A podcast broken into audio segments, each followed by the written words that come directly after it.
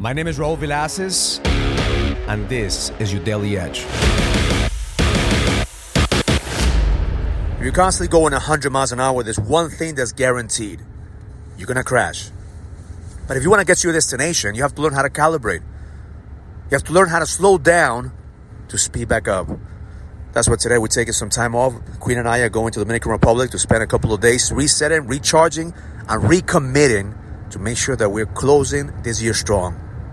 Because the reality is that the more we push, the more we level up, the more that we have to make time for ourselves to reset and recharge.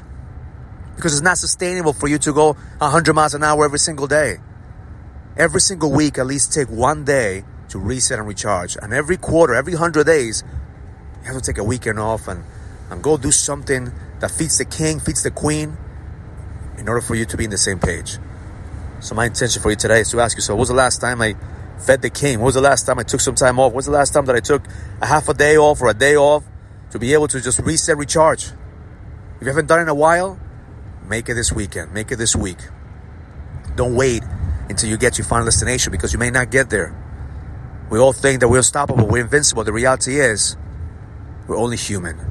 And we have to reset, recharge, recommit so we come back stronger. I can't wait to see the guys who are at the at the boot camp in the next couple of weeks. This boot camp is going to be one of the most intense boot camps that we'll put together. I guarantee you that this man are going to come out of the other side better than they came in.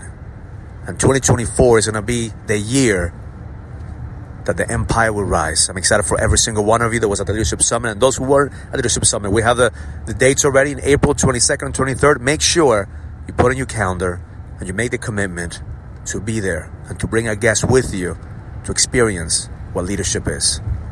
Have an amazing day. Learn it, live it, experience it.